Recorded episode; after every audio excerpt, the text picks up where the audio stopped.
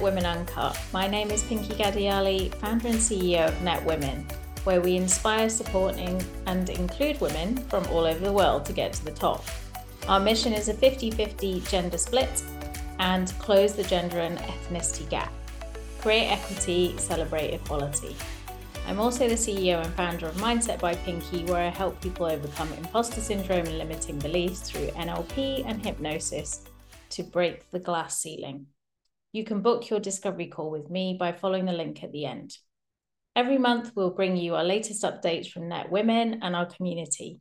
We'll be chatting about stories we found particularly newsworthy and giving our opinions on them, with a variety of speakers joining me each month from the Net Women community and having those conversations we don't normally talk about. And today, I'm delighted to be joined by the brilliant Leyla Okhai, who is the founder and CEO of Diverse Minds UK. And if you've been following us, I did a podcast with uh, Leyla a few weeks ago, and we even met in person. Hi, Leyla. Lovely to see you again. Hello, really exciting to be here. Thanks so much for having me on the show. It's such a pleasure to have you on because um, I think we mentioned in your podcast that I've been following you for a very long time. So I was a little starstruck when I reached out on LinkedIn and I went, Can I be on your podcast? And you went, Yes. And so here we are, and you're on mine, which is amazing. I love it. It's very exciting. It's power of LinkedIn, isn't it? It is indeed. So, Leyla, our listeners want to know about you, tell us in, and I love this challenge, in 30 seconds or less, how did you get to where you are today? Yeah, so um yeah, so my business is Diverse Minds UK Limited and we focus on race equity and mental well-being, non-clinical. And my journey was through universities, working in race equity, setting up programs for mental well-being and disability on the staff side at Imperial College, getting traction, getting attention outside and thinking, hmm, there's something in this and launching my business. Love it. Perfect. Very succinct. I think you beat the 30 seconds. um, so tell me what got got you into this in the first place. Yeah, it's an interesting question. And I, you know, I think as time goes on, I keep reflecting on that question that you've just asked me. I think primarily it's my constant experience of exclusion from growing up from being at school. And we had that conversation didn't we on the podcast about how on sunday nights you would feel a particular way about going to school. And i didn't feel that way but what i did feel was just constant exclusion. You know i wasn't thin enough i wasn't blonde i wasn't white i wasn't sporty. I mean the list goes on and on. Um, and then i think also being just constantly excluded until sixth form and then going to university and just knowing how painful that is. Um, and also then being in the workplace where I wouldn't say I was excluded as much for my identity, but it was the roles. So when you work in equity, diversity, and inclusion, it's a bit uncomfortable for people. Um, and I used to call our office actually at one somewhere I worked the quarantine room, and it was like, um, you know, the mosquito that buzzes in people's ear that no one wants, no one wants it near them. So I think it's always that the barriers, the resistance in different ways, always feeling like an inside outsider. Um, and seeing things from a bird's eye view and thinking, well, it doesn't have to be this way, and being able to have my own agency, um, having a business rather than working inside an organization. That's amazing. How are you? Um, what kind of work do you tend to do with organizations?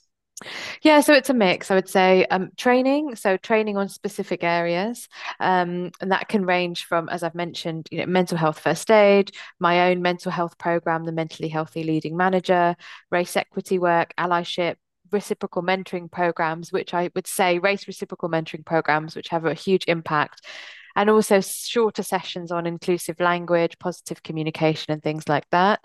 And one-to-one coaching and group coaching on you know, how to be a better manager, but also how to navigate the workplace as a global majority person and look after your well-being.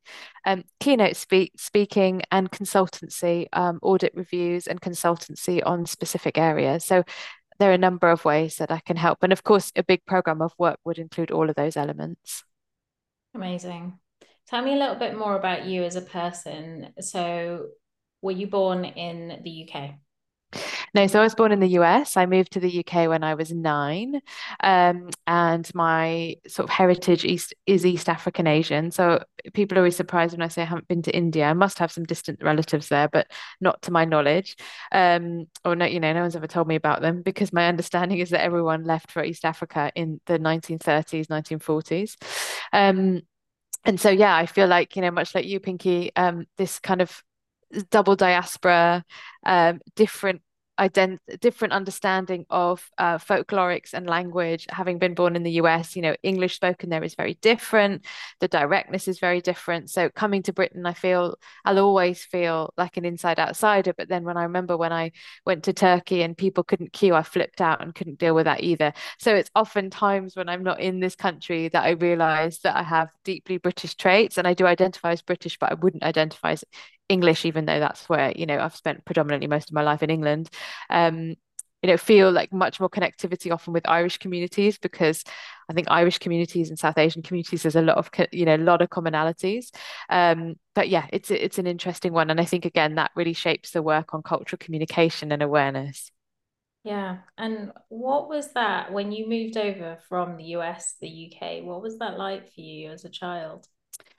Yeah, so it's pretty tough. I remember, I mean, I experienced racism in the US as well. Um, but yeah, I, I think it was hard. I think it was, you know, I, I think I've blocked a lot of it out, to be honest. But yeah, a lot of bullying, a lot of, you know, I didn't really, I didn't understand the culture, I didn't really understand what was going on. Um, you know, it took me a good while. Um, and then, you know, going to secondary school in Kent in the 90s when you're, you know, a school of a thousand, it was a big school of a thousand people and you're one of six uh, South Asian girls because we were girls at the time, and there were I think two black girls in the school. Um, yeah, it was really hard. It's a really isolating experience. So, and part of me wonders whether I don't think you ever get over it. I think you kind of you block it out and you kind of think about the grief and the experience and you integrate it into what you do and you try and think about ways of turning that isolation into power. Yeah, it's interesting because I have a very similar story and that loneliness that I felt when I was at school and the only brown girl in a school of all white girls. It you just I think all the things that you do going forward then are around that and creating that space, that belonging, that community. I suppose that's where Net Women actually comes from, from that. Yeah. Um, so it's really interesting. Um, tell me more about, you know, what would you say were your biggest challenges? I know this is a difficult one because we often have many challenges going hmm. through our careers, our journeys. What would you say yours was? It in my career, once starting in the workplace, yeah. Um, so I think you know my first job, which was an elected student union position uh, officer role, was amazing.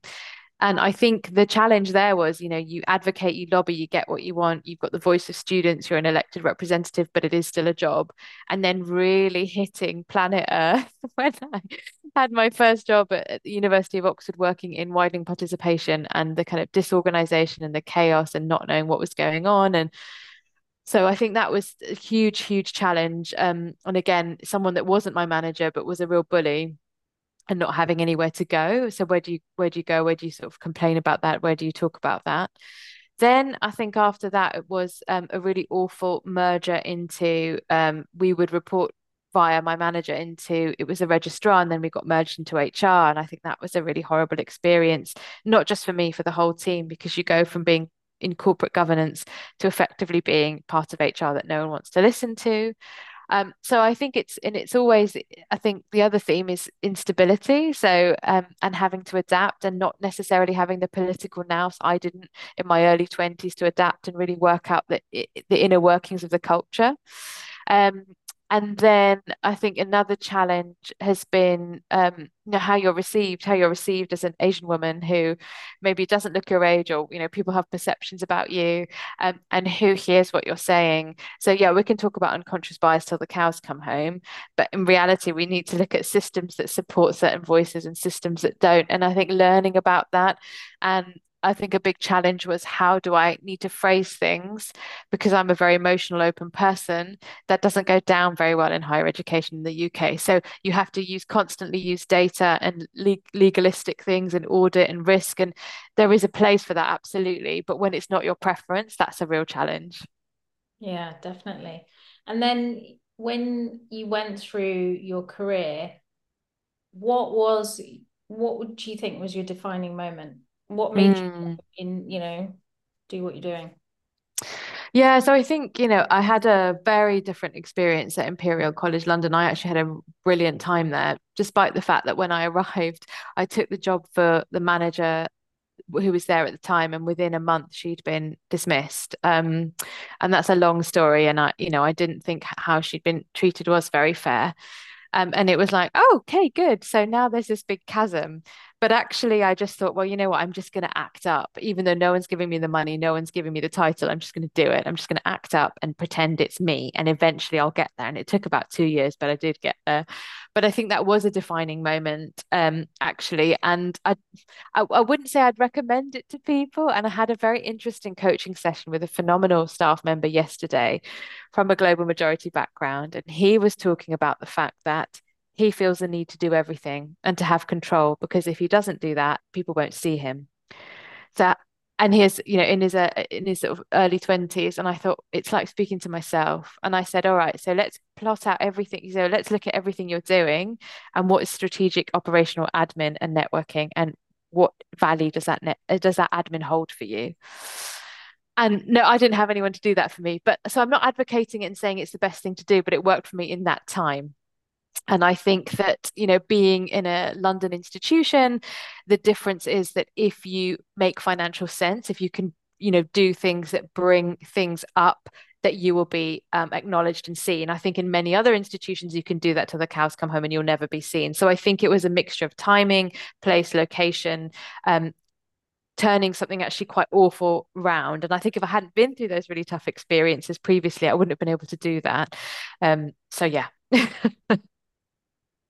what would you have done differently? Yeah, I think I would have, you know, taken a step back and just thought, okay, so I need to be strategic, I need to do this, but how do I do it without burning myself out? And actually, when is enough enough? And I'm not a perfectionist, so I'm okay at the good enough bit, but I'm not okay at the, you know, at keep adding eggs to the basket. Let's just keep going. Let's just keep going. Let's just keep going. So um, it's more about, you know, a dozen eggs is okay. I don't need 20 dozen. Um, you, you know, I don't need all these activities. So that's definitely what I would have done differently. I think I would have um, asked for more help. So I think the reason I'm not good at asking for help is I think within my own uh, framework and my relatives, every time I've asked for help, it's always been met with a lie or a no. So that's very difficult for me. So I almost, to manage the disappointment, I just don't ask because I'm so scared of not being helped. Um, so I would have done that differently. And I think just knowing that um, you don't have to do everything in a day, that it, it's a, you know, you can take your time over things. And usually, I mean, of course, if you're in the medical professional, a medical professional or in health and safety, there are risks to people's lives. But I think if you don't send an email about a piece of data for a meeting on Friday and it's Monday morning, it's going to be okay. There aren't going to be any casualties. I love it. It's so true. Like, how urgent is this? Like, how do you measure that urgency? Um, prioritizing tasks is so important. And otherwise, you're just overwhelming yourself, aren't you, with a load of things that you need to do and we all do this, but setting those boundaries is so important. And going on that, tell me more about um, your TED talk because you did a TED talk. How long ago was it? Tell us more about that. Yeah, so it's 1st of October 2022, so nearly coming up for a year. I was TEDx Wolverhampton. Um, and it's something I'd been thinking about for a long time, actually. And I thought, right, this is the year. This is the year I'm going to do it. So, in fact, the first, um, the first TEDx that I applied for. So they're all very different. Some have application forms, some don't. Um, I got, and the TEDx Wolverhampton team are brilliant. And I talked about the connection between culture, race, and mental health at work. So, how racism impacts on mental well-being, the stats around mental ill health and racism, and what organizations can do to tackle racism to therefore improve mental well-being. Wow. How did that feel jumping on that stage? So there's a story I talk about actually, and I um, it's just in my recent podcast episode reviewing um, the podcast that I've done over the last 12 months. Um, it was terrifying. The rehearsal was very, very scary. And I remember at the rehearsal, there's one bit in the talk where I say racism has been a, a theme running through my life. And in the rehearsal, I burst out crying. And the brilliant Claire Roberts Malloy, she came down, who's the coordinator of TEDx Wolverhampton, and she gave me tissue. She was like, okay, take a breath. It's cool. And I was like, oh my God, what am I going to do if I cry on the day? She's like, well, you're just going to deal with it. It's okay. Um, and you're there with people you'd not, I'd not met them before. They were all really supportive fellow speakers. And then actually on the day it was okay because I saw this woman in the audience with this beautiful green dress with flowers. And I thought, I'm just going to focus on her. And I'm going to look at that dress. I'm going to look at the flowers, and the flowers symbolize hope. And I managed to keep it together. But um, it, it's hard, you know, it's, it's really hard. And I think when you do it live, that's one thing you know the audience are really supportive. They're people that have bought tickets, they want to be there. And then it's really scary when it gets released online because that's essentially you know, open to the world. So um, I would say it was a lot harder than I thought it was going to be because when you haven't learned something verbatim that's 12 minutes long, that's a lot, you know, that's a big monologue to learn. Um, I think also it is a brilliant experience, but the emotional roller coaster flipping heck, I wasn't prepared for that. oh, brilliant. Well, you did it. Congratulations. That's amazing. It's one of my, definitely one of the things I want to do in my life. You're uh, going to be brilliant. You should definitely do it. Oh, thanks. I will definitely look into it this year. I feel like this year's almost running out though. We've only got four months left. Oh, strange, isn't it? It's it's been a the summer's just flown by. It really has. It really has. You know when you've had a good summer when it's flown by. so, so tell me more about um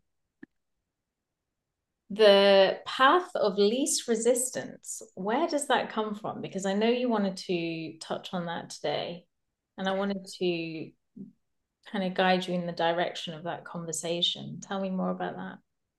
Yeah so again it's something i've been thinking about a lot and i um a woman called nina kuipers who runs black women in menopause she uh, came on the podcast and then she emailed me just to say hi how are you? I said you know i'm not I'm not the best, but you know, I just keep trying, um, taking it slowly. And she said, you know, she emailed back and said, Leyla, the path of least resistance is still a path. And that really stuck with me because I think often from our collective cultures, Pinky, we there is a sense, isn't there? If you're not hustling, you're not doing it right. Plus, then you add the kind of Euro lens on it about productivity and go, go, go. And you feel like if you're not climbing and climbing and climbing and climbing and and, and stumbling and getting back up, you're not doing it right. Well, that's definitely how I felt. And when I read that, I just sort of had a light bulb moment because it is still a path, just because you're not scrambling and jumping and and and you know putting your leg over a hurdle, but you're still walking, and it might be quite a nice path. You might be ambling, you might be stopping to smell the flowers, but you're still on a path. Um, and going back to the question that you asked me before, and what would I have done differently?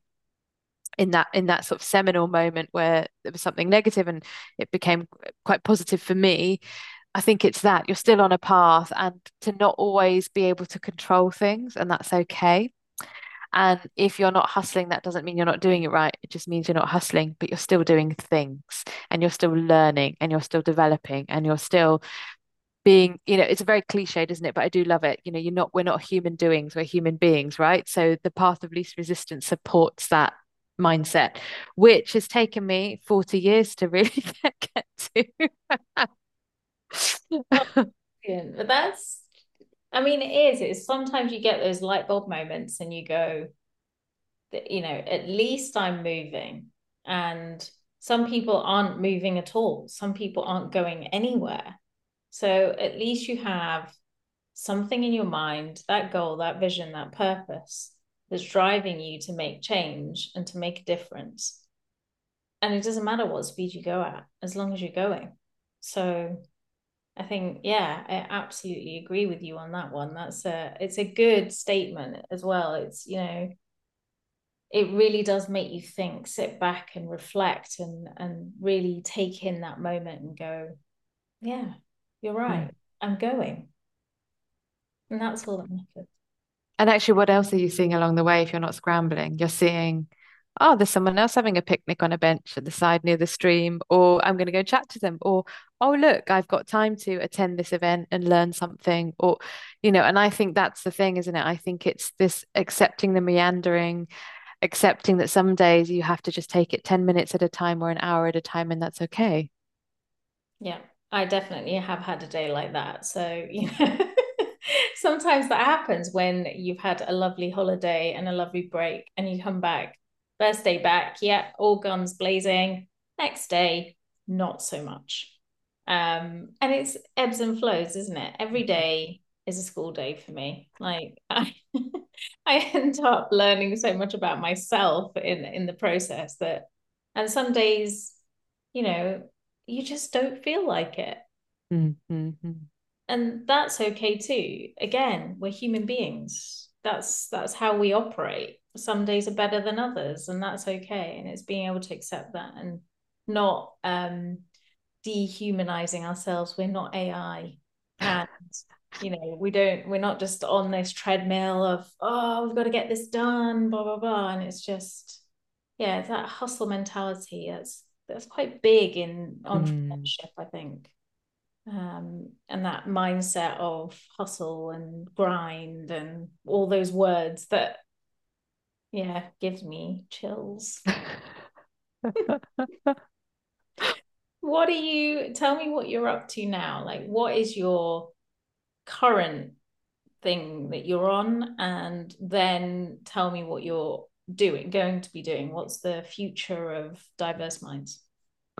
Yeah, so that's a an interesting question. I think for the moment it's kind of being and working towards and working with organizations on their plans for race equity and mental well-being. Um, and then in the, the autumn, I really want to focus on race reciprocal mentoring programs because I know they have some of the biggest uh, positive and long lasting um, change outcomes and not just change, but genuine, authentic dialogue from building relationships. Um, so that's the focus for autumn. So if you're interested in learning more about race reciprocal mentoring, um, what it means, and how it can help your organization, you know, do get in touch. Um, and I'm going to be yeah, of course, working on the podcast, we've got some different themes coming up for the months ahead, some really great guests, um, and also just looking after my well-being. So I really struggle in winter. And the older I get, the worse it seems to get. So um, last year I did 100 happy days, and I think I'll probably be doing that again, starting from because tw- if you start on 22nd of November, it takes you to 1st of March, which is quite helpful. And I just picked a random date and did it, and I was like, oh, look at this, this works quite well. Um, so continuing that, um, you know, what I what I advocate for other, I won't say preach, but what I advocate for other people. Um, and yeah, and also thinking about then in January, we're going to be focusing lots on heart mind connection and well-being. Um, so talks, and I'm also launching um, a white paper. So keep your eye out for that for National Inclusion Week.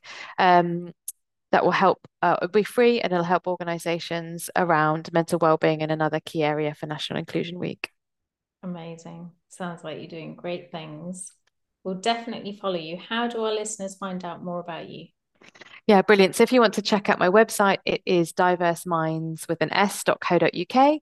Um, and then if you want to connect with me on Twitter, it's at Diverse Minds UK. My Facebook page is at Diverse Minds UK. And on LinkedIn, you can link in with me. It's L E Y L A O K H A I. And we also have a business page, which is surprise, surprise, Diverse Minds UK.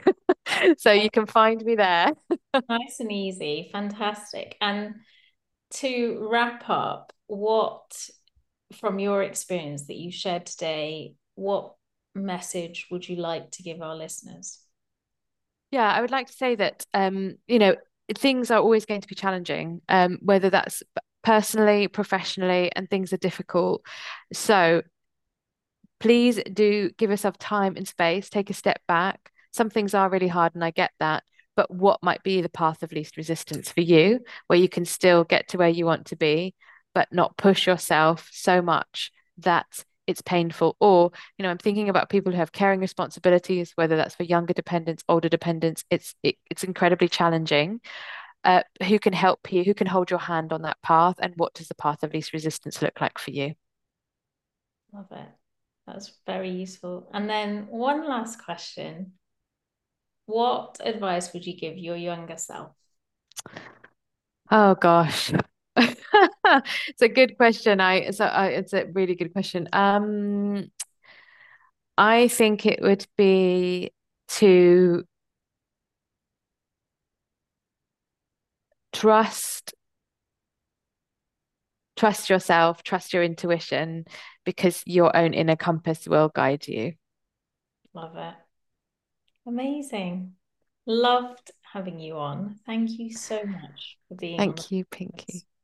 Um, and yeah, let's meet up in person again because love that.